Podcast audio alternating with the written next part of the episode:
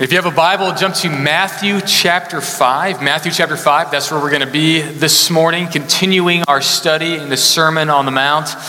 Um, I'm going to read a little bit for us, pray for us one more time, and we will jump in. Matthew chapter five, starting in verse thirty-eight.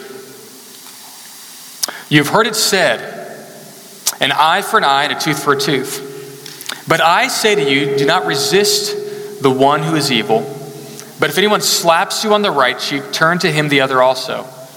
And if anyone would sue you and take your tunic, let him take your cloak as well.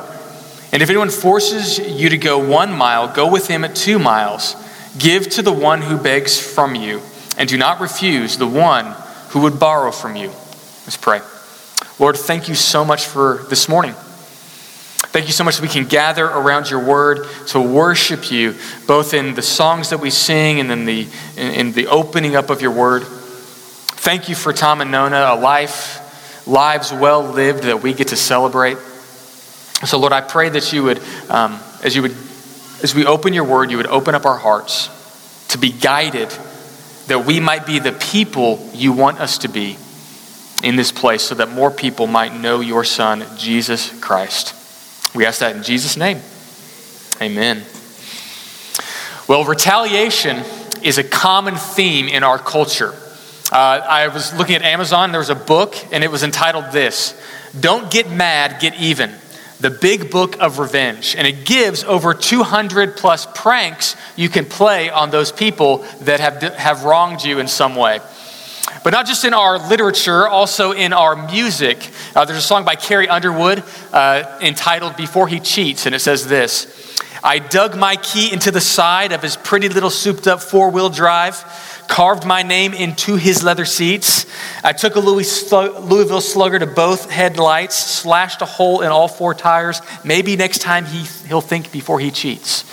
And as I, you read those lyrics, you're like, okay, this isn't about justice, right? Like, this is about something else going on here. This isn't about um, setting a wrong right. This is about revenge. This is about retaliation, but also in our movies.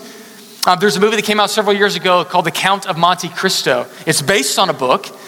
And in that book, a man was arrested uh, for something that, that he did not do, and he was sent into prison and finally escaped. And the rest of the movie is kind of the play out of the playback, of payback, of, of his desire to retaliate on those people that had wronged him.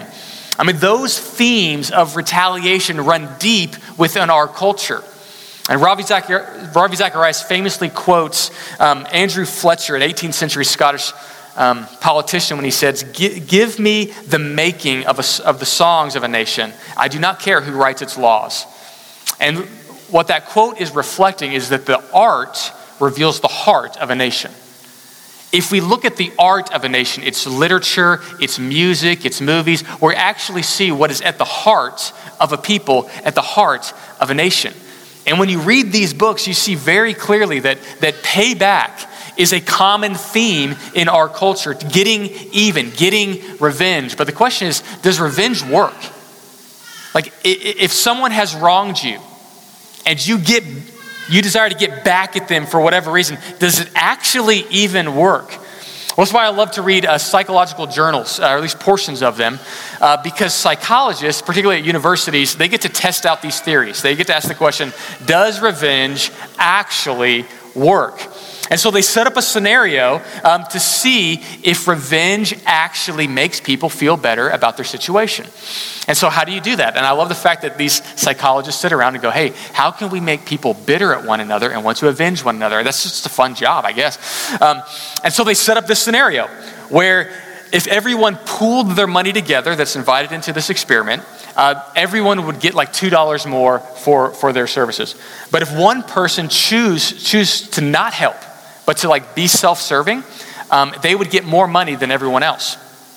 And so they set this experiment, but they also put in that experiment a plant.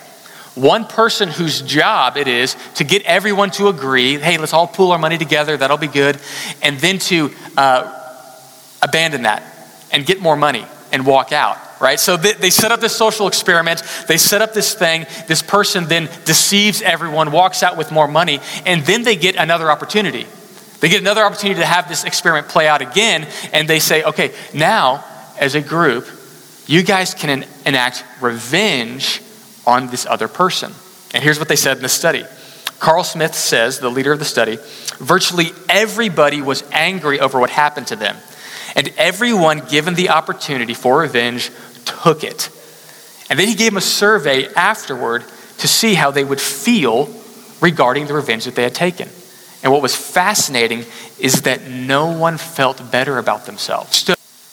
In fact, they discovered just the opposite, that revenge stoked deeper feelings of anger in their hearts. And it didn't trivial, trivialize the event. It made the event even more frustrating to the people.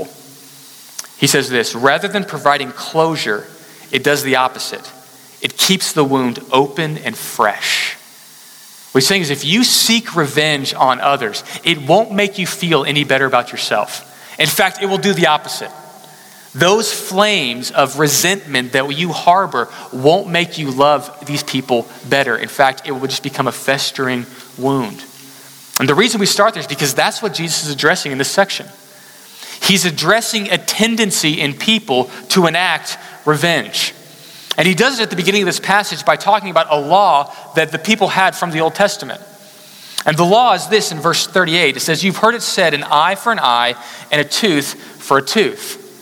And that, that phrase, an eye for an eye or a tooth for a tooth, um, it has a Latin phrase to it. It's called lex talionis. I want you to feel like you learned something today, all right? So it's lex talionis. So what lex talionis means is um, justice, meaning the punishment should fit the crime, that you shouldn't be punished over what you have committed.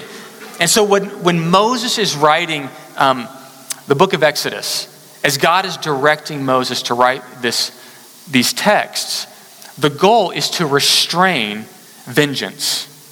Because what often what would happen in the culture, in fact, in many of the communities at that time, is that if something, if someone was wronged in some way, the other people would want to pay back. And so one person took one person's sheep.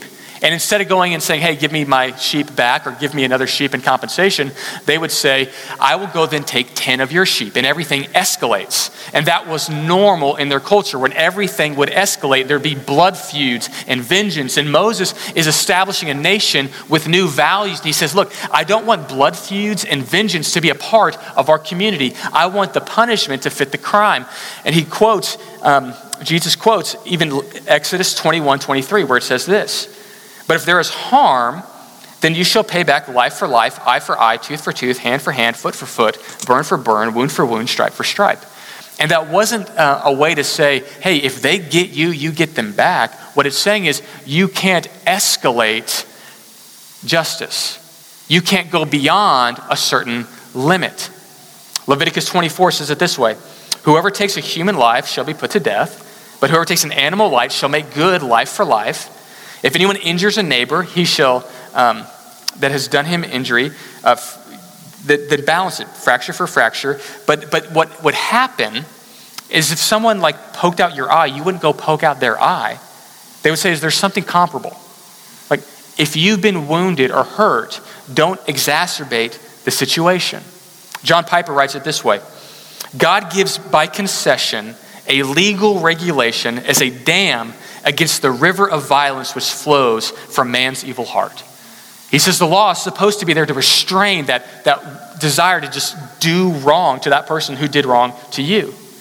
But, um, theologian McNeil says this, it limited revenge by fixing sin and exact compensation for the injury. So the purpose was to restrain sin or restrain retaliation. But here's what was happening in the Pharisees' Um, existence. In this uh, teaching in Matthew, in the Sermon on the Mount, Jesus is contrasting what, what the intent of the law was with the practice of the Pharisees. He says what the Pharisees would basically do is they would go demand retribution for every wrong they felt. They say, if you've wronged me, you must do this other thing. And so what the Pharisees were doing was applying this um, across everything. And Jesus says, no, you missed the intent of the law. The purpose was to restrain that desire from, for violence and vengeance. And you're taking it in another direction. In verse thirty-nine, he says this, but I say to you, do not resist the one who is evil. That word resist in Greek means uh, to defend oneself or to take aggressive action against someone else. He says, I, I'm asking you not to resist, meaning to defend your rights or take aggressive action on someone else. I'm telling you, don't, don't push back on that person that has hurt you. Now, what is this not applying to? This section is not repl- applying to governments at large. It is not uh, communicating pacifism. Uh, David Martin Lloyd-Jones has a book on the Sermon on the Mount, and I would encourage you to pick it up. You can get it on Amazon or other places. And he says this, this teaching, which concerns Christian individuals and nobody else, applies to him only in his personal relationships and not to his relationship as a citizen of a country. So what he's saying is this, um, the actions that Jesus is addressing is not national policy or our policies as a nation to other nations. What he is saying is, as you as an individual are in circumstances where someone has wounded you personally, or hurt your feelings, or done the things that we're going to talk about, he says, I want you to have a completely different heart attitude. He is calling them to let love be your primary ethic. I want love, Jesus says, to be your primary ethic. He wants a posture of the heart that is not about retaliation, retribution, or vengeance, but he wants a posture of the heart that is peaceful, that is open-handed, that is helpful and generous. Peaceful when your reputation is attacked. Open-handed when you're in relationships. Helpful in response to government.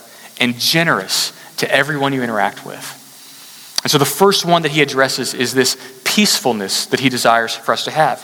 Verse thirty-nine, it says, But I want you, but I say to you, don't resist the one who is evil. But if anyone slaps you on the right cheek, turn and offer him the other also. What's going on there? Well, slap was a sign of public humiliation. It was often done with the back of the hand. And what he's saying is like when if someone was to slap you across the right cheek, meaning they were to humiliate you in public, what is your response? What is your response from your heart in that situation? And what Jesus is not referring to is issues of personal safety or the protection of others. This situation is about public humiliation. It's not primarily about personal safety or the protection of others. There's other verses that address those issues when someone is attacked and physically being um, abused or, or hurt. That's a different context. We're mainly talking about the issue of public humiliation. And he's asking the question, men and women, what is your heart attitude when you're publicly humiliated? Well, as a culture, we can answer that question. Just turn to Twitterverse, right? Like if we were to go to the world of Twitter and say, what is our natural response when someone hurts our reputation via those one hundred twenty characters? What do we do? We're like, oh, I see that you've noticed a failure in my character. I am thank you for pointing that out. And we respond in a gracious way. Is that what your experience on Twitter is? No. You're like, you hurt me with one hundred twenty words. I've got one hundred twenty and then a couple more along the way that I'm going to go back to. Facebook's the same way. Only you have no limit on your words, right? Someone is upset about something. Instead of going to the person saying, hey, I'm upset with that, that you let your dog out in the neighborhood. We go onto our Facebook little world and we're like, I will tell you how I feel about all that, you know, and just, and you know, Facebook is a great place to voice opinions and have reasonable dialogue and conversation about issues that hurt you, right? False. Like, it's where everything escalates, right? It's where everyone says, I have an opinion and I have an opportunity. Like that's how we treat those things. And instead of moving to help someone work through an issue, we escalate it quickly. And if someone hurts our reputation in one of those, one of those formats, oh, we're on the attack. We're ready to defend ourselves, defend our friends everywhere. We're just on the attack. Peter says of Jesus in First Peter two, when he was reviled, he did not revile in return. When he suffered, he did not threaten, but continued entrusting himself to him who judges, judges justly. See the posture of Jesus' heart? He says, I actually believe that God's in control of my reputation. I actually believe that God will defend me better than I can defend myself. I actually believe that God controls and loves me and my life, and actually I'm entrusting myself to him. And I'm not going to call down fire on people. I'm going to wait for the Lord to judge justly in this situation. But our culture is inflammatory when it comes to these issues. In fact, uh, it's always been that way. In fact, I'm going to read you some quotes from a former, um, uh, said about a former president. Um, said this of him. George Templeton Strong was a prominent New York lawyer. He said, "This person is a barbarian, a Yahoo, and a gorilla." Henry Ward Beecher of the um, of the Independent said this, that he is an unshapely man. He was called a coward, an idiot, a gorilla by the commander of the army. One Ohio uh, Republican said of him, "He is universally and admittedly a failure. He has no will, no courage, no executive capacity, and his spirit necessarily infuses itself downward through all of his de- departments." He says, this guy is not worth leading. In fact, Charles Sumner, a Republican senator, said of him, "There is a strong feeling among those who have seen mis- him at, uh, at work that he has no practical talent for his important place. It is thought that there should be more readiness and more capacity for government." A senator from Maine said this, "He is as weak as water."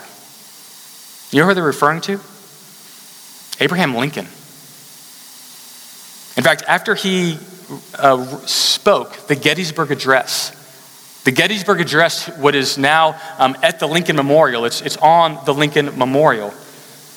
After he gave those words four score and seven years ago and following, a Pennsylvania newspaper said, "We pass over these silly remarks of the president. For the credit of the nation, we are willing this veil of oblivion shall be dropped over them, and they shall be repeated and thought no more of." The London Times said, "Anything more dull and commonplace, it wouldn't be easy to produce." Criticism has been a part of every one of our leaders' lives. Criticism, lobbing attack at these people. And, and people asked Lincoln, like, why don't you defend yourself?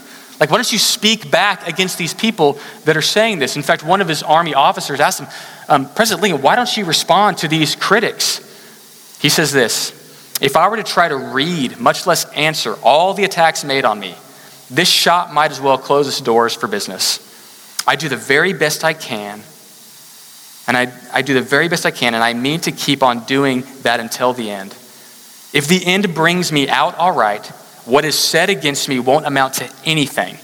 If the end brings me out wrong, ten angels swearing that I was right wouldn't make a difference."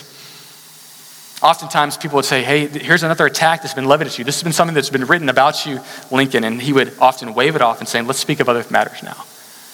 He would move on. He would not attack. Billy Graham.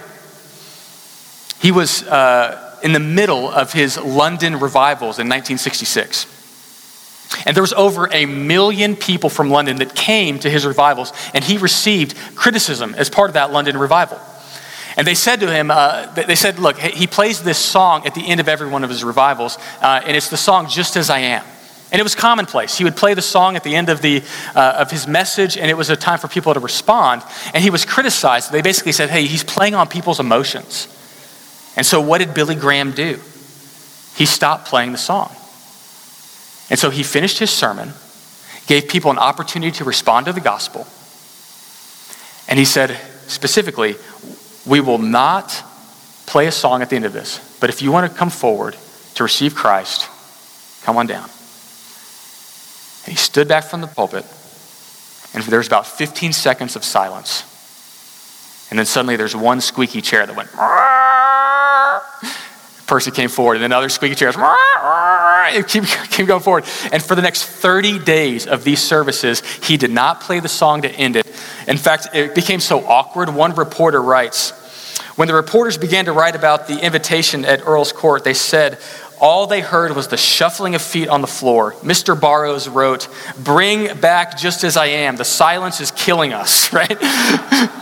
And so in that moment, he's like, hey, if you're going to criticize me, that's that's fine. That's fine. Maybe your criticism is valid. I will I will take back and I will move forward. I will turn the other cheek when you are criticizing me. I'm not going to defend my reputation. I'm going to let God. So the first issue is this. Are we, are we willing to go with peace and not conflict? Secondly, are we going to be open-handed, specifically in the area of litigation? And here's the question on the next one. Am I willing to preserve relationship as primary? Jesus says it this way. If anyone would sue you to take your tunic, let him have your cloak as well. Now, the tunic was the undergarment.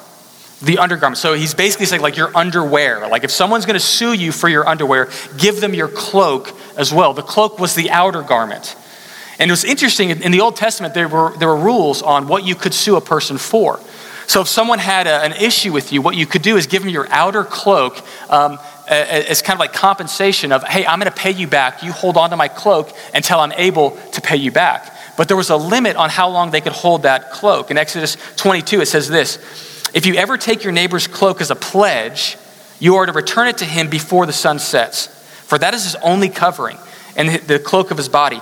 Um, what else shall he sleep in if you keep it from him? So there was a limit that God set in Exodus for, for how long you could hold that thing from that person. And Jesus says, hey, look, look, look. If someone is suing you and they want something from you, you be open-handed with what you have. You give them your cloak and you take on your undergarments and you give it to them. That's crazy. I mean, literally, the shirt off your back. Like, you just give them the shirt off your back. And what's fascinating is Jesus is trying to communicate a principle. I want you to live open-handed with your possessions. And if you're being sued, what's your heart attitude as you walk into that moment? Do you want justice or do you want vengeance? Are you looking to care for this person or are you just looking to beat them down? My wife and I used to watch the T V show Suits. And so it's about these high-powered New York attorneys uh, that were that they would start by representing this client, right? And so this client would have an issue and they would feel bad about the issue. And so they'd start by representing that client. But inevitably, as the as the storyline went on, um, some the opposing attorney would say something that infuriated like one of these guys in suits. And so they would be like, okay, I'm gonna defend my client and I'm gonna beat you. And like, so pretty soon, each episode became not about helping this hurting person.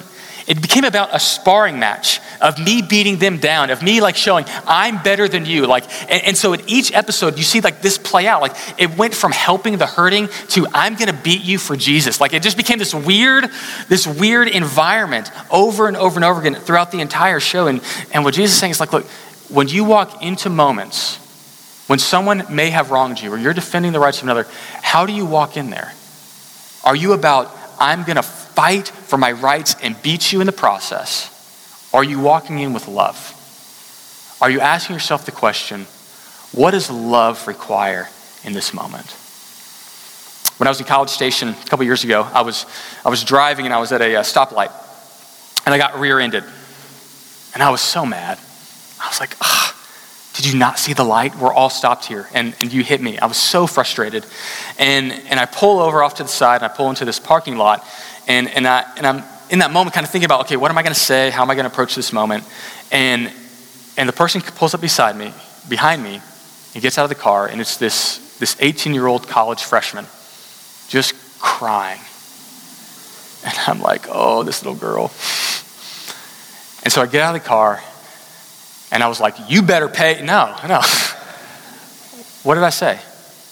The first thing I said was, are you all right? Are you okay?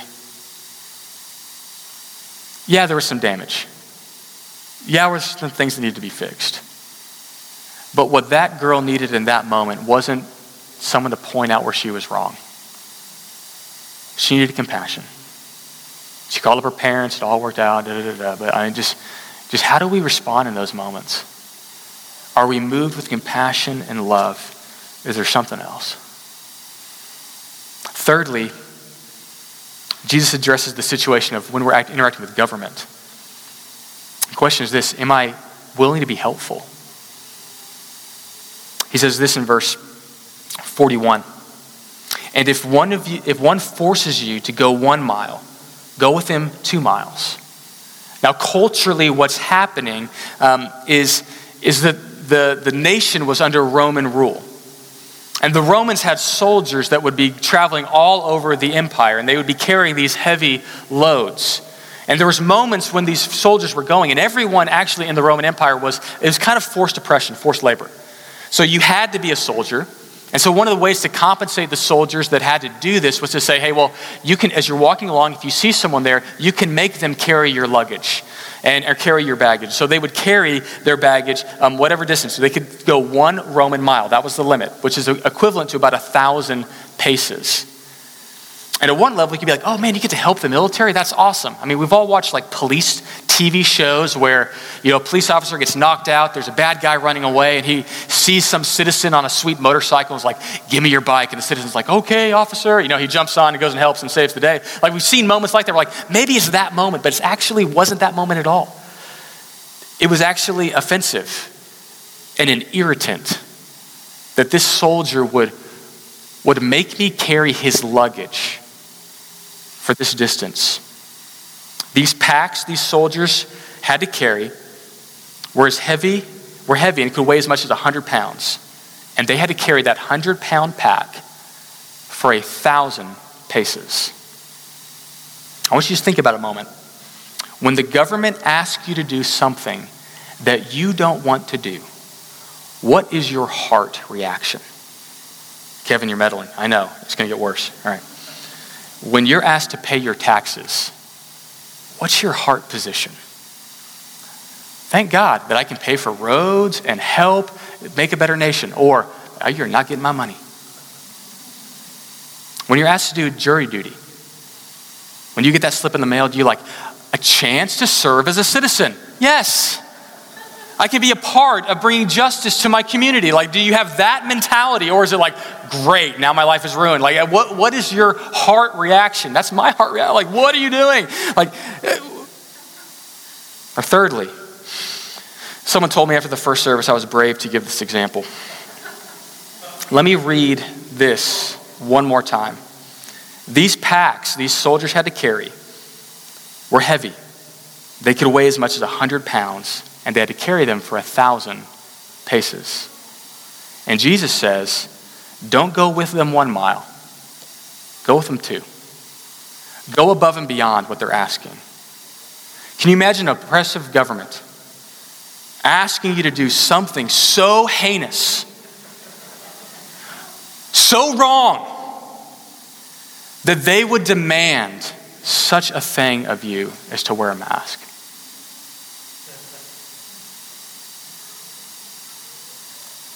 I've watched video clips of people getting in fistfights in stores over this. And Jesus says, if they ask you to carry a one hundred pound pack, a thousand yards, you go with them too. Oh, that's a high calling. And if we're honest with ourselves, we don't want to love our government like that.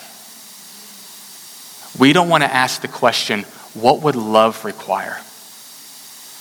We will ask the question, how can I help you? We say, what are my rights? And you better get off of them.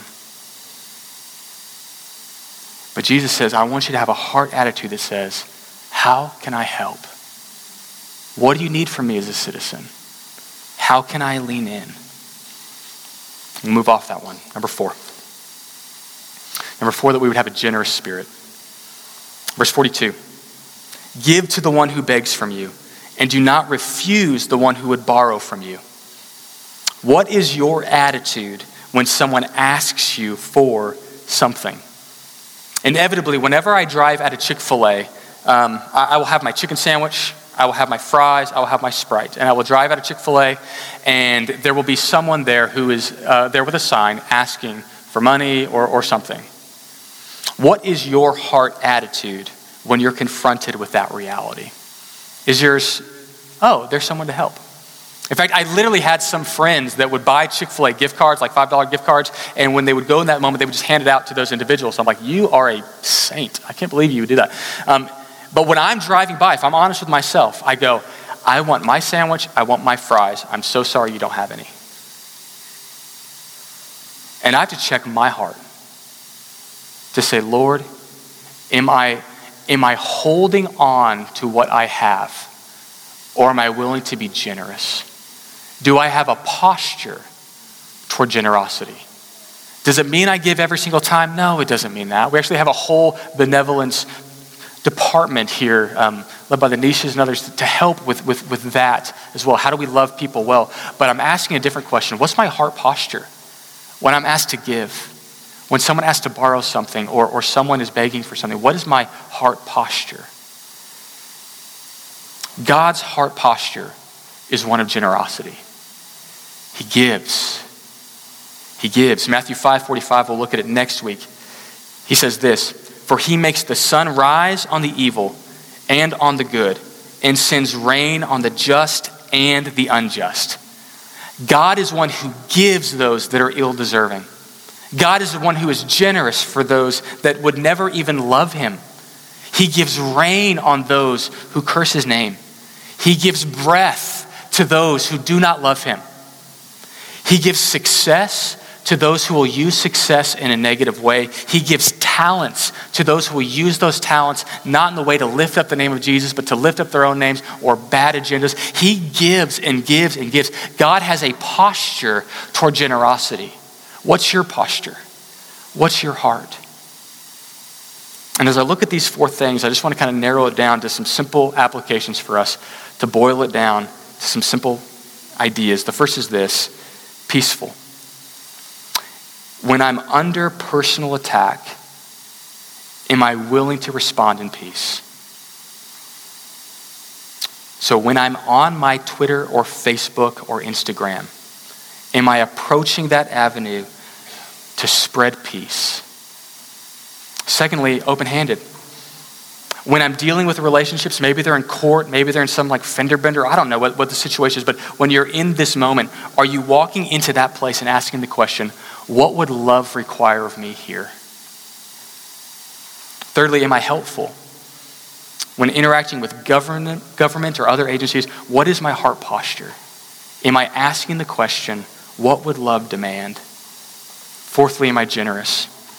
When someone asks to borrow something, do I lead with generosity? Do I lead with generosity? Now, can you imagine a community that actually lived this out? Like a community that led in peace, open-handedness, helpfulness, and generosity. I mean, that's what Jesus is trying to create. He's saying, this is my people. This is what I want them to be like. This is how I want them to respond. In every environment that they land in, I want them to be these types of people. But if we're honest with ourselves, I'm not that type of person. And I need the work of Jesus Christ to save me. It says of Jesus, when he was reviled, he did not revile in return. It says Jesus, when, when he was spoken bad against, you know what he did? He entrusted himself to God. Are you entrusting your life to God? Or are you looking to retaliate? See, the reason that we can live a new life isn't ultimately because we want to. It's because Jesus Christ came for us. And when he was being wounded, you know what his words were? Forgive them, Father, they don't know what they're doing. When he was being hurt, he blessed. We, we need to be people that say we're going to let love reign in our relationships. And instead of wounding in return, we give love in return. We overcome evil with good.